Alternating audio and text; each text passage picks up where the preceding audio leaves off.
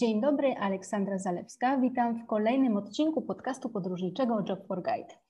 Moim dzisiejszym gościem jest Joanna, która zaraz więcej o sobie opowie, ale najpierw dwa słowa wstępu. Podcast, którego słuchacie, został zrealizowany dla portalu Job4Guide z myślą o wszystkich tych, którzy tak jak my kochają podróże. Platforma Job4Guide łączy specjalistów z branży turystycznej, biura podróży z kadrami turystyki, ale także podróżników i turystów z niezwykłymi przewodnikami z całego świata. Mój dzisiejszy gość jest troszkę nietypowy, ponieważ dzisiaj zaprosiłam do rozmowy właścicielkę biura podróży, która teraz się przedstawi i więcej o sobie opowie oraz o tym, czym to biuro się zajmuje. Dzień dobry, witam wszystkich bardzo serdecznie. Bardzo dziękuję, Olu, za zaproszenie. Ja nazywam się Joanna Gorczyca-Pasrydża i od ponad 12 lat jestem właścicielką takiego butikowego biura podróży Asia Dream Trips albo Asia Dream Trips, jak kto woli. Na rynku, tak jak powiedziałam, jesteśmy 12 lat. Specjalizujemy się głównie w kobiecych wyprawach, takich niedługich, około 10-12 dni dla kobiet, trochę adventure, trochę leżenia pod parasolką. No, do tej pory specjalizowałyśmy się głównie w Azji, no niestety w wyniku pandemii musiałyśmy troszeczkę otworzyć się bardziej na świat i teraz odkrywamy nowe kierunki. No ale to sprawia nam bardzo, bardzo dużą przyjemność. Super. No ale jak wszyscy wiemy, praca w turystyce to jest swego rodzaju nie tyle nawet pasja, co powołanie, więc na pewno sama jako podróżniczka i też ze swoim biurem zwiedziłaś wiele pięknych zakątków świata, więc o to zawsze pytam moich gości, czy udało Ci się policzyć, do ilu krajów już dotarłaś? No ostatnio właśnie liczyłam. Ja swoją taką przygodę z podróżami zaczęłam w 2001 roku od Kenii i tam zakochałam się w parku Masajmara i w zwierzętach i w tej przyrodzie i, no i w podróżowaniu odkryłam właśnie to dla siebie. I potem przez wiele lat podróżowałam jako turystka, zwiedzając świat. Natomiast ilość krajów, które zwiedziłam, no tak ostatnio liczyłam, to jest 51. Wow, także to rzeczywiście sporo. Tym bardziej, że pewnie robisz to, tak powiem, dogłębnie i z zaangażowaniem. No tak, no mój takim moim konikiem jest subkontynent indyjski. No uwielbiam do Indii jeździć, mieszkałam tam 4 lata, przejechałam wzdłuż, wszerz, w prawo i w lewo, wszystkim co się dało i no i Indię kocham najbardziej. Także staram się zawsze, jadąc do jakiegoś kraju, pobyć tam trochę dłużej, żeby poznać kulturę, poznać lokalnych mieszkańców, wgłębić się w temat i pokazać potem naszym turystkom ten kraj troszeczkę z innej strony, nie tylko od strony hotelowej. Jasne, bardzo dobrze rozumiem Cię w tym temacie, zwłaszcza w kwestii miłości do Indii, tak. Ale powiedz, Asiu, no bo ofertę macie dość dużą, jeśli chodzi o Azję i teraz te nowe kierunki, ale oprócz tego, że no na pewno te Indie są bliskie Twojemu sercu, to gdzie najchętniej, może najczęściej wysyłacie właśnie swoje grupy? No to może powiem tak, przed pandemią, tak, bo to się wszystko teraz trochę zmieniło, ale jasne, generalnie to najwięcej wypraw zawsze miałyśmy do Indonezji, na Bali. No to jest taki ulubiony kierunek naszych klientek. Sporo wysyłałyśmy grup do Tajlandii w połączeniu z Kambodżą, Kambodża szczególnie jest bardzo urocza. No i oczywiście do Indii i w Indiach miałyśmy sporo takich wyjazdów, niekoniecznie zwiedzanie Indii jako takich, ale na Keralę, na takie retreaty ajurwedyjskie, tak? Czyli na takie 2 tygodnie pobytu w takim ośrodku ajurwedyjskim, który tam mamy i 2 tygodnie poświęcenia tak naprawdę sobie, no, schowanie telefonu, zatrzymanie się, joga, medytacja, zabiegi ajurwedyjskie, wegetariańska dieta. No i to jest taki program, który nasze panie bardzo lubią i często wracają, że raz w roku robią sobie właśnie taki wypad do Indii, więc no na razie to wszystko jest niestety zblokowane, no ale mam nadzieję, że niedługo wrócimy. Pewnie. No tak, no prawda jest taka, że rzeczywiście ta medycyna ajurwedyjska zaczyna być coraz bardziej doceniana na Zachodzie i przyznam szczerze, że ja też nawet w warunkach domowych się zdecydowałam na taki retreat ajurwedyjski i takie oczyszczanie organizmu tymi ziołami, wszystkimi jakimiś roślinnymi środkami i to jest magia i sama na pewno też przyznasz, że no ktoś, kto wraca, no na pewno doświadczył tego, że to jest magia. No to jest magia, bo powiem Ci, Olu, tak, najczęściej jadą panie na ten wyjazd z taką dozą niepewności, nie wiedząc czym to jeść. Pierwsze 2-3 dni to jest takie, jak ja to mówię, zakotwiczenie się w realiach indyjskich. No oczywiście ten telefon, ten czas, o której to, a o której tamto, a dlaczego muszę 5 minut czekać, a my zawsze tam dajemy jakby taką panią, zatrzymaj się, halo, jesteś na wakacjach, zatrzymaj się i one jakby po 2 dniach łapią rytm. I wtedy jakby leżą z książką, a nie z telefonem, zastopowują się, ten bieg taki nasz europejski, tutaj to warszawski czy polski jakby zostaje zatrzymany. No i połączenie tych wszystkich czynników razem daje tak spektakularny efekt po tych 2 tygodniach, że panie po prostu wracają odmienione, naładowane baterie na 2 tygodnie, przez te 2 tygodnie ładując baterie, wracają po prostu naładowane i powtarzają te wyjazdy rok do roku, żeby właśnie w zimę naładować się na cały rok. Także to ajurweda jest naprawdę niesamowita. To, kto tego nie spróbował, to tego nie zrozumie. To trzeba spróbować. To zdecydowanie. To prawda. Czyli trzymamy kciuki za to, żeby w tą zimę już Twoim paniom i nowym paniom, które może nas słuchają, żeby udało im się właśnie na taki ajurwedyjski retreat do Indii wyjechać. No ale to jest jakby jedna z opcji, bo na pewno te Twoje programy charakteryzują się czymś wyjątkowym, skoro te klientki do Ciebie wracają. Co takiego zawierasz w tych swoich programach? Co takiego sprawia, że no właśnie, że jesteście tak wyjątkowi? No ja myślę, że na pewno jednym z ważnych czynników jest to, że my mamy taki bezpośredni kontakt z naszymi paniami, tak, że bardzo indywidualnie podchodzimy do każdej uczestniczki, tak, do jej potrzeb, tego co ona potrzebuje i często jest tak, że nie wiem, jedna z pań ma potrzebę zrobienia sobie na przykład tatuażu w Indiach, bo ma taki, bo ma taką na przykład ochotę, taki miałam przykład, taką sytuację miałam niedawno i my to realizujemy, tak, czyli jakby załatwiamy wszystko to, co dziewczyny tam potrzebują. No oprócz tego programy też są tak skonstruowane, znamy nasze klientki, wiemy co one lubią, żeby one się czuły komfortowo na tych wyjazdach, tak, po pierwsze zaopiekowane, po drugie nie musiały o niczym myśleć, bo my jakby będąc na miejscu o wszystko zadbamy, żeby się czuły bezpieczne, bo to jest bardzo ważne, szczególnie teraz w tych czasach, które mamy. Więc program też jest tak skonstruowany, żeby one miały i trochę zwiedzania, i trochę atrakcji, i tego drinka pod palemką, i czas na kawę, i czas na zakupy, i na relaks, i na zwiedzanie, więc jakby tak jest taki miks różnych czynników, które powodują, że, no, że dziewczyny lubią z nami jeździć. Bardzo dbamy o atmosferę na naszych wyjazdach, żeby była fajna, żeby nie było jakichś takich spięć, czy jakichś takich sytuacji, które mogłyby popsuć atmosferę. To bardzo tego pilnujemy i dbamy o to, bo to jest też ważne, żeby dziewczyny odpoczęły, a nie stresowały się na wakacjach. I to skutkuje tym, że dziewczyny się zaprzyjaźniają i tak naprawdę na jednym wyjeździe już planują następny w swoim towarzystwie i często te nasze wyjazdy, jeden się kończy, a już planujemy następny dla tej grupy albo dla części z grupy, tak? I tam potem dochodzą inne dziewczyny. Więc myślę, że to jest to takie wyjątkowe, że ten takie indywidualne podejście i zaopiekowanie się paniami, które chcą po prostu odpocząć.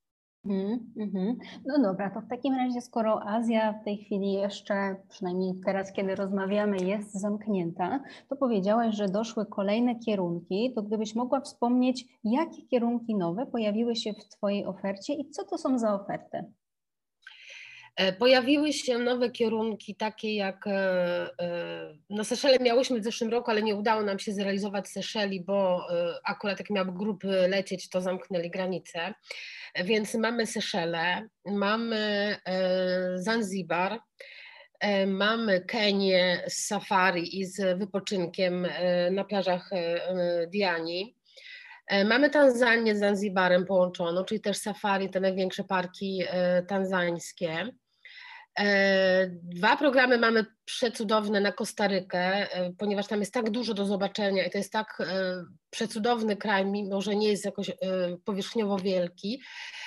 To mamy dwa programy na Kostarykę, jedna to jest część Pacyfiku, a druga to jest część karaibska. I w przygotowaniu teraz mamy Argentynę, Ekwador, no i przymierzamy się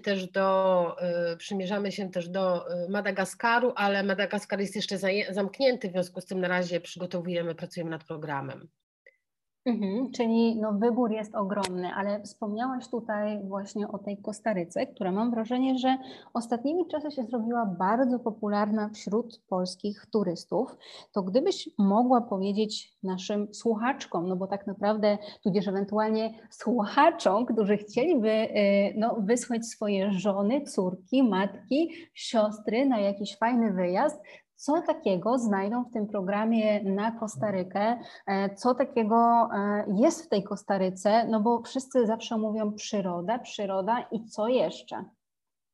No poza spektakularną przyrodą rzeczywiście, bo ja tak jak wspomniałam wcześniej odwiedziłam ponad 50 krajów, ale to jaką przyrodę spotkałam na Kostaryce to mnie po prostu pochłonęło, tak? To byłam naprawdę bardzo pozytywnie zaskoczona i po prostu jest tam przepięknie.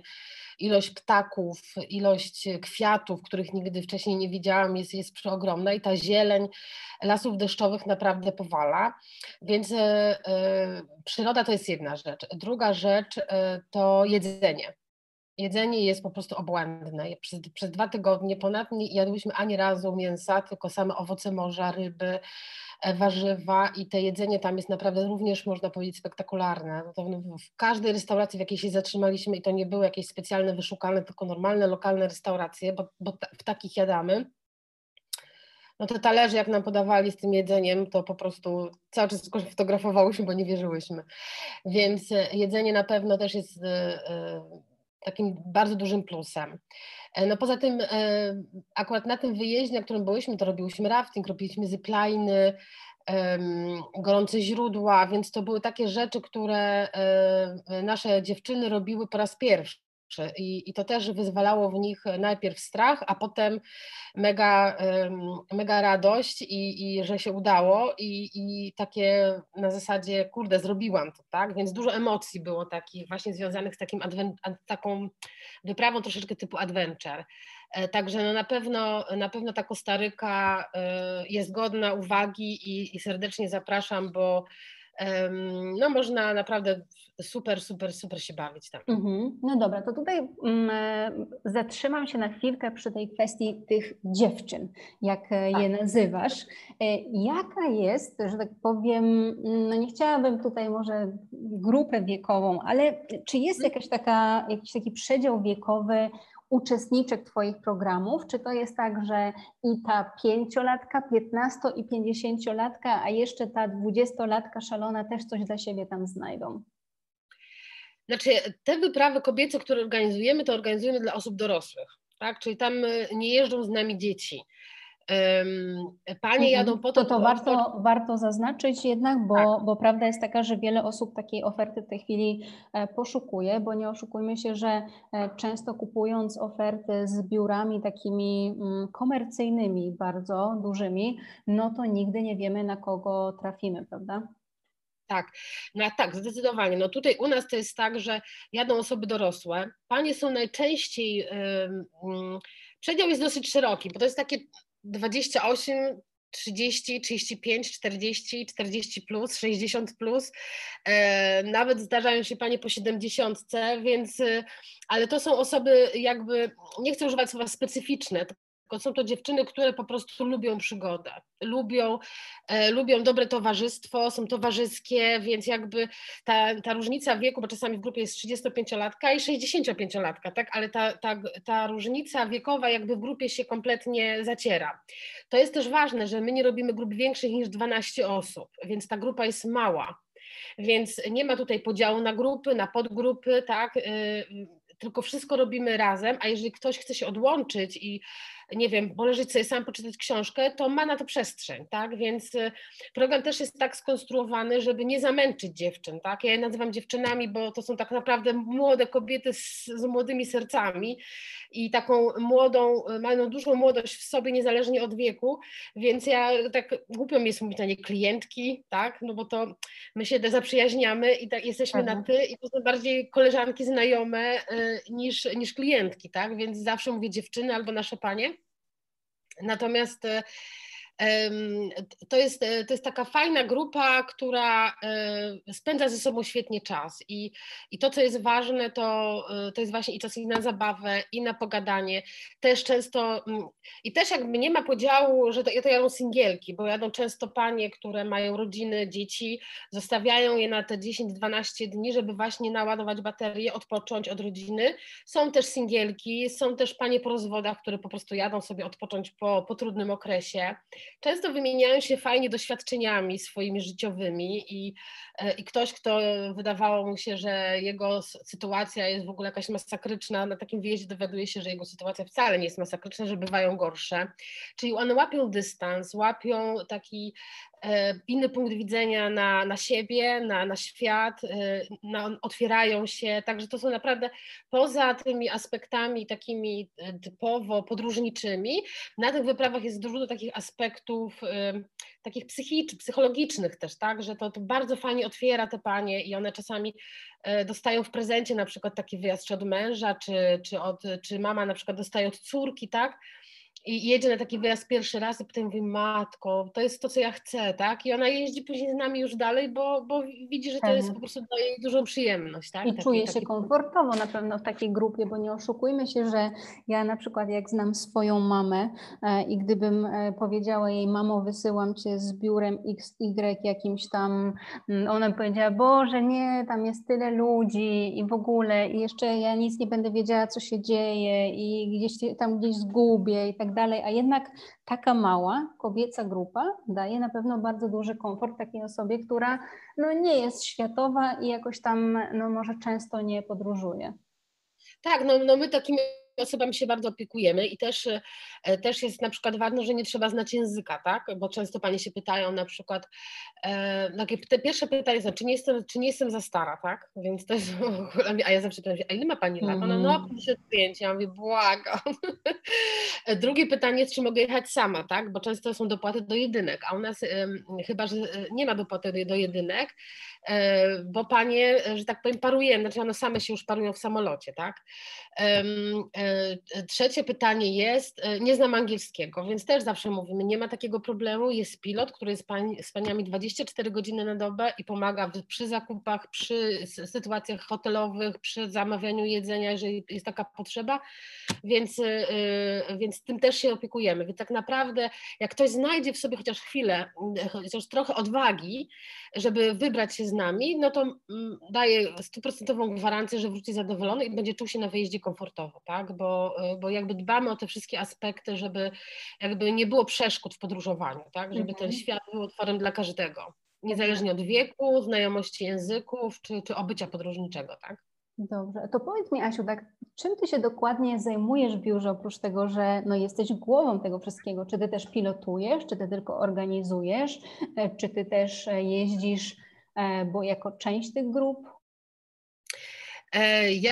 My jesteśmy w biurze we dwie, jestem ja i moja siostra osobista Ania Majkutewicz, razem prowadzimy to biuro, obie pilotujemy wyprawy, obie pracujemy nad programami. Ania bardziej zajmuje się stroną social mediową, a ja bardziej stroną organizacyjną. No, oprócz pilotowania to piszę programy i też jeżdżę na takie rozpoznania, tak? Czyli zabieram swoją 7-letnią córkę i jedziemy gdzieś tam, no teraz to zostało trochę ukrócone, no ale przed wyjazdem to byliśmy właśnie w Wietnamie czy na Mauritiusie, żeby przejechać, zobaczyć, sprawdzić hotele, więc tym też się zajmuję. No, także ta działka, ale pilotowanie to jest jakby najprzyjemniejsza rzecz tej pracy. To jest, zawsze czekamy na sezon, u nas sezon jest od października do kwietnia, maja, w zależności od jak tam się poukłada terminarz wypraw. No i pilotowanie to jest ta najprzyjemniejsza część tej pracy. Tak.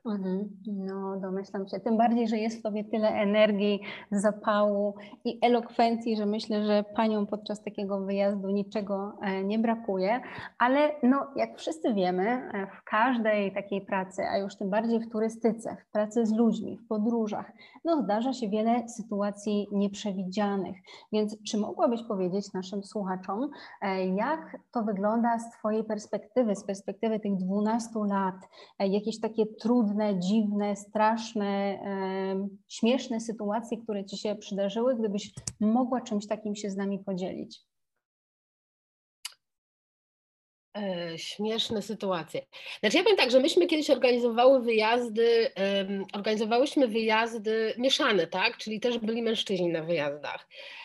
Teraz też robimy kilka w roku wyjazdów jest takich, gdzie panie chcą jechać z mężami swoimi i też robimy wyjazdy mieszane, ale głównie pracujemy z kobietami.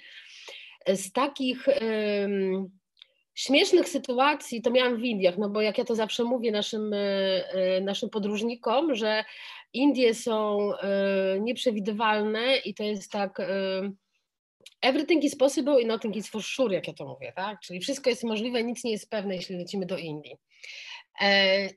I tak trzeba się jakby nastawić na przygodę indyjską, bo to jest specyficzny kraj do podróżowania, aczkolwiek ja go uwielbiam, po Indiach jeździć. I miałyśmy kiedyś taką przygodę, że grupa jechała z Hampi na lotnisko, miała wykupione bilety w liniach lotniczych Kingfisher i mieli lecieć chyba na Goa, czy już teraz nie pamiętam dokładnie w jakie, gdzieś na plażę. I taka była śmieszna sytuacja, że zajechali na lotnisko, dzień wcześniej dostaliśmy potwierdzenie biletów, boardingi, wszystko, że jest ok, to było małe lotnisko, tam 60 km oddalone od Hampi. I zajechała grupa pod lotnisko, a lotnisko było zamknięte na 4 spusty. Panowie z security siedzieli, jeli sobie winogrona i powiedzieli, że lotnisko jest od miesiąca zamknięte. Tylko że Kingfisher zapomniał nas o tym poinformować.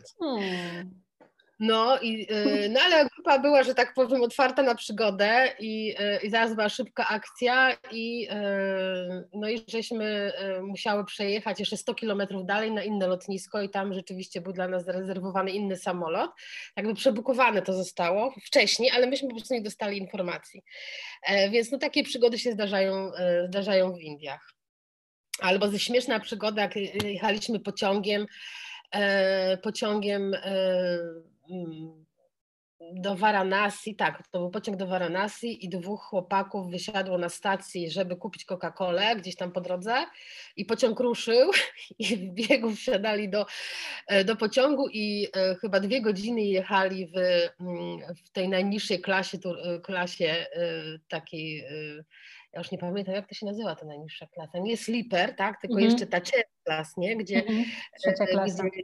Tak, ta najniższa klasa, to są ławki drewniane, gdzie po prostu są miliony ludzi i oni tam 2 godziny jechali, a jeszcze zostawili telefony, więc myśmy nie mieli z nimi kontaktu, więc nie wiedzieliśmy, czy oni wsiedli do pociągu, czy nie, więc to było 2 godziny stresu, a oni po prostu, 2 turystów usiadło w takim, wiesz... w przedziale z ludźmi ze wsi, takich, bo to w Indiach to jest takie, jak ktoś nie był, to trudno mu jest to sobie wyobrazić, ale są ludzie, którzy nigdy nie widzieli białego człowieka, tak, z takich małych wioseczek i oni jadą tą najniższą klasą i jak widzą takiego turystę, no to siedzą i na niego patrzą, więc oni tak 2 godziny siedzieli i naokoło nich siedziało kilkudziesięciu Hindusów i patrzyli im prosto w oczy, więc to było takie no też śmieszne wydarzenie. No, na szczęście przy następnej stacji przesiedli się do naszego przedziału. No ale to też było trochę stresujące. Ale śmieszne, bo potem śmiechu była kupa. Także no, różne takie sytuacje. No tak, ale to są takie doświadczenia, które no, nikt ci tego nie zabierze. Nie oszukujmy się, że właśnie takie rzeczy pozwalają ci lepiej poznać to miejsce, do którego podróżujesz. Tak, dokładnie. No i też myślę, że osoby podróżujące do końca życia te rzeczy będą opowiadać i pamiętać, tak? Bo takie rzeczy się zapamiętuje, to są takie wspomnienia, których nikt nie da, albo na przykład ja byłam w Indiach pierwszy raz w 2004 2004 roku i tam byłam w Kadżuraho i graliśmy w piłkę nożną, tam nasza grupa grała w piłkę nożną z lokalsami, tak, z dzieciakami z wioski. No i tam tą piłkę kupiliśmy, zostawiliśmy tą piłkę i nie wiem, już nie pamiętam, kto wygrał mecz, bardzo, w każdym razie była fajna akcja taka, że całe popołudnie graliśmy w piłkę z dzieciakami i wyobraź sobie, że chyba jak już otworzyłam biuro i byłam właśnie w Indiach po chyba 7 czy 8 latach, to jeden z tych chłopców, który z nami w piłkę grał, mnie poznał i on był wtedy przewodnikiem po Kadżuraho. I wspominał właśnie te granie w piłkę, więc to jest też taki, on został potem naszym przewodnikiem w Kadżuraho, zawsze jak jeździliśmy do Kadżuraho, to on nas oprowadzał i pokazywał wszystko, więc to są takie fajne, miłe historie, że gdzieś tam te nasze ludzkie losy się splatają nawet po latach, nie? Pewnie, pewnie. No ale właśnie, tak z perspektywy tego, co wydarzyło się przez ostatni, no w zasadzie ponad rok, kiedy poniekąd turystyka została sparaliżowana, czy uważasz z Twojego doświadczenia, z Twojej perspektywy, że ten zawód, to co robisz, że to ma przyszłość? Znaczy rynek przez te 12 lat, jak ja pracuję, to się bardzo zmienił, tak? Bo jak ja zaczynałam swoje biuro podróży, to nie było Booking.com, nie było Facebook, raczkował. Nie było Facebooka w 2009. Raczkował. W Stanach on tam się rozwijał, w Polsce to jeszcze nie było. No ale nie było tych wszystkich serwisów, łatwości bukowania internetowo i ten. Ale myślę, że pandemia też pokazała, bo ludzie bardzo dużo pieniędzy potracili, że takie indywidualne bukowanie też jest pewną dozą ryzyka, tak? Też jest sporo osób, które po prostu potrzebują pomocy, więc ja myślę, że takie biura jak nasze mają rację bytu na rynku, dlatego że no my nie robimy masówki, tylko coś bardzo indywidualnego, bardzo fleksywnego, bardzo takiego otwartego na to, co się dzieje w czasie podróży, tak? Reagujemy na bieżąco, w Indiach na przykład, jak podróżujemy, a ja zawsze to sprawdzam, jak gdzieś jest jakieś wesele, to my nie ma możliwości, żebyśmy na to wesele się nie wcisnęli. Z dużą grupą 70-80 osób, czy nawet takim autokarem, no to nie ma w ogóle możliwości, tak? Bo to po prostu jedzie się od punktu do punktu, od hotelu do hotelu, a z małą grupą 12 osób, to my po domach się czasami, że tak powiem, szlajamy i odwiedzamy lokalnych mieszkańców, zobaczyć jak oni żyją, czy nawet właśnie prosimy się na wesele i to są takie doświadczenia, które z takim małym biurem jak nasze są możliwe, tak? No i też to poczucie bezpieczeństwa, tą gwarancja nie utracenia pieniędzy w sytuacji, tak jaka na przykład była w marcu, tak, że my musimy zwrócić pieniądze klientom. Więc to myślę są takie rzeczy, które no, mają rację bytu i dają nam możliwość istnienia na rynku. No i też takie indywidualne podejście, tak, to takie zaopiekowanie się. Poza tym też człowiek się zmienia. Na początku, jak się jest młodym, to się podróżuje samemu, ale potem jak się zmieniają już jakby usytuowania życiowe, to też człowiek potrzebuje tego, żeby się ktoś tobą zaopiekował, bo już się po prostu komuś nie chce po prostu, tak? Bo ma dzieci, bo ma rodzinę, bo ma męża i on już nie chce sobie sam wszystkiego robić, tylko po prostu wy sobie tu róbcie co chcecie, a ja jadę po prostu mieć 5 minut dla siebie, odpocząć, poleżeć z palemką i nie słuchać płaczu dzieci i nie wiem, wołania męża, że w różnych tam sprawach, tak? Bo wiadomo, jak wakacje rodziny to jest zupełnie inna sprawa. Jasne. Zupełnie inaczej wyglądają. Także też niewiele osób jest stać na takie wakacje rodzinne z nami, tak? Bo te nasze wyjazdy nie kosztują 5 tysięcy, tak jak, nie wiem, można jechać za 5 tysięcy do Egiptu, czy do Grecji, czy gdzieś bliżej i całą rodziną i ten budżet jest zdecydowanie niższy. I też no, my zawsze jak czasami rodziny się zgłaszają do nas, no to mamy świadomość też, organizujemy wyjazdy dla rodzin, ale też dbamy o budżet, bo wiemy, że to jest jakby jeden portfel, tak, który płaci to, więc to też trzeba tak zaplanować, zorganizować i zaproponować klientowi, żeby go było stać na takie wakacje, a to są super.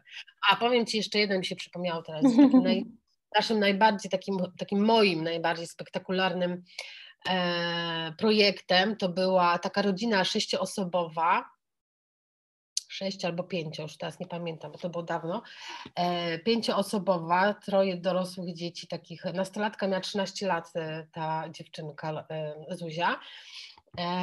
To była rodzina, gdzie zorganizowałam, dla nich przygotowałam w 50 dni dookoła Indii. wyjazd. O, wow. Oni pojechali tak na prywatny, wyjazd, całe wakacje podróżowali, mieli wszystko od A do Z zorganizowane, wszystkie przeloty, pociągi, samochody, hotele, zwiedzanie, przewodników.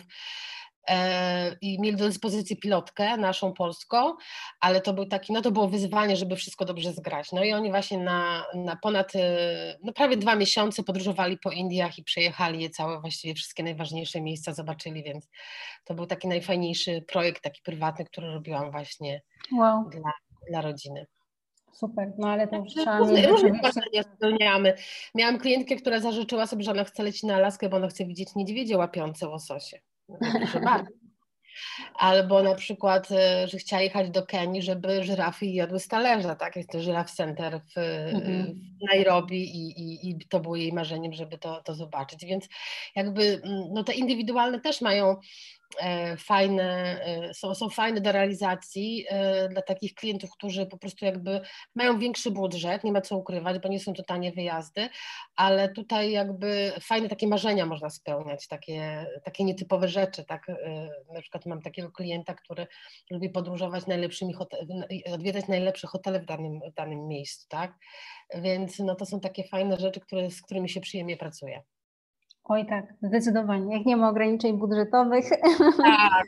Tak. To wtedy naprawdę wiszące baseny w dżungli i tego typu hotele to jest naprawdę przyjemność wyszukiwania. A nie oszukujmy się, że sama doskonale wiesz, że no, są kraje, zwłaszcza takie jak Indie, gdzie jednak ten budżet i czas ma znaczenie, że jednak jak przyjedziemy, ja to cały czas zawsze powtarzam, na tydzień i zrobimy to na jakichś hotelach budżetowych, a przyjedziemy na chociażby 2 tygodnie i zrobimy to na porządnych 4-5-gwiazdkowych hotelach, to mamy zupełnie inne w tym momencie spojrzenie na ten kraj. Tak. No dlatego ja zawsze mówię, że Indie należy odczarować, bo to jest przepiękny kraj do podróżowania, ma fantastyczne hotele, super infrastrukturę, jeśli chodzi o turystykę. I jak na przykład my robimy Indie i ktoś mówi drogo, można taniej, ja za 2000 przejechałam, no okej, no można przejechać za 2000, tak, śpiąc, ja sama też jak podróżowałam na początku po Indiach, to spałam w guest house'ach za 300 rupii, tak, ale jakby był inny cel mojej podróży, ale jeżeli ktoś jedzie na wakacje i chce odpocząć, chce poznać ten kraj bo wszyscy mówią, że albo się je kocha, albo nienawidzi, tak? Ale percepcja Indii zależy od tego, w jaki sposób się podróżuje po tym kraju, tak? Jeżeli się właśnie podróżuje po taniości, to się widzi wszędzie tą taniość i ten brud, tak? Który wszyscy widzą. Ja zawsze mówię, tu jest tak, tu nie jest Szwajcaria czy Polska, tylko to są Indie. To jest inna galaktyka w ogóle, to jest zupełnie inny rodzaj życia. I albo się to zaakceptuje i tego nie widzi, albo po prostu można się frustrować przez całe 2 tygodnie, tak, że papierek leży. Więc ja zawsze tłumaczę, że żeby na to nie zwracać uwagi, tylko chłonąć tych ludzi, chłonąć jedzenie, chłonąć te miejsca, które się ogląda, bo to jest najważniejsze, tak? A mentalności tych ludzi to się pewnie jeszcze ze 2-3 pokolenia nie zmieni, tak? Ale ja myślę, że we wszystkich krajach można jeździć po taniości i niskobudżetowo z plecakiem i każdy kraj można tak zwiedzić, tak? Ale nasze panie akurat potrzebują tej odrobiny luksusu, tak? Że one mają te 10-12 dni dla siebie raz w roku albo raz na 2 lata, bo też mamy takie panie, które odkładają sobie, żeby raz na 2 lata na przykład z nami pojechać, bo no umówmy się, to nie, na przykład są osoby, których nie stać jest na to, żeby co roku jeździć na taki wyjazd, bo jeszcze mają rodziny i wakacje z dziećmi i one po prostu jak pojadą, to one po prostu chcą mieć piękny hotel, piękne rośliny, piękną plażę, dobrego drinka, dobre jedzenie, żeby te 2 tygodnie po prostu się czuło luksusowo, no. Żeby to było tak jakby luksusowo, nie? Cytując klasykę. Jasne. No to w takim razie, Asiu, na koniec Cię poprosimy jeszcze, gdybyś mogła zarekomendować naszym słuchaczom jakieś podróżnicze lektury, filmy, seriale, które wprowadzą ich w ten klimat i przygotują na podróże, które mamy nadzieję, no już niebawem. Jeśli chodzi o filmy, to ja sobie tutaj wypisałam kilka, ale one są, no niestety wszystkie, większość z nich powiązana jest z Azją, no bo to na pewno polecam. Siłą rzeczy, jasne. W końcu biuro Asia Dream Trips, nie oszukujmy się, skupiamy się na Azji. Na pewno polecam Marigold Hotel. On fantastycznie oddaje klimat Indii. Ja uwielbiam ten film. I on fantastycznie oddaje mentalność Hindusów. Na pewno Pociąg do Darjeeling z Adrianem Brody. Na pewno 7 lat w Tybecie, no i balijskie klimaty, jedz, módl się i kochaj. Tak? To są te filmy, które mogę spokojnie polecić, żeby poczuć klimat.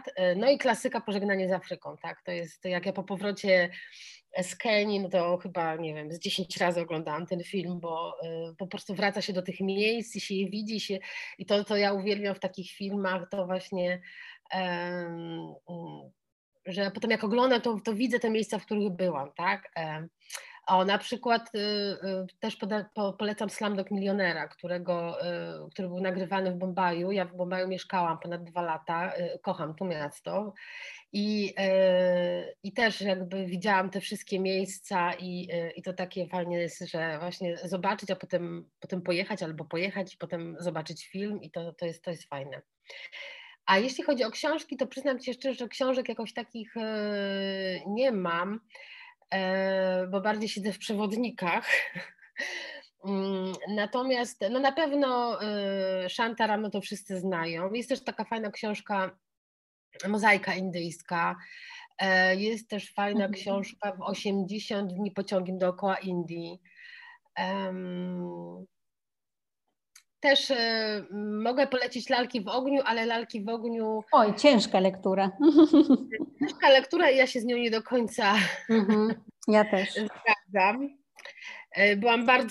Miałam bardzo zranione serce po przeczytaniu tej książki. Tak, zgadzam się zupełnie. Do Lalek w ogniu trzeba podejść po wizycie w Indiach. Tak. Z pewnym dystansem i z pewną świadomością, że no właśnie jest to kolejny materiał, który się skupia na tych najdrobniejszych problemach, a nie na tym, jak wspaniała jest historia i kultura tego kraju.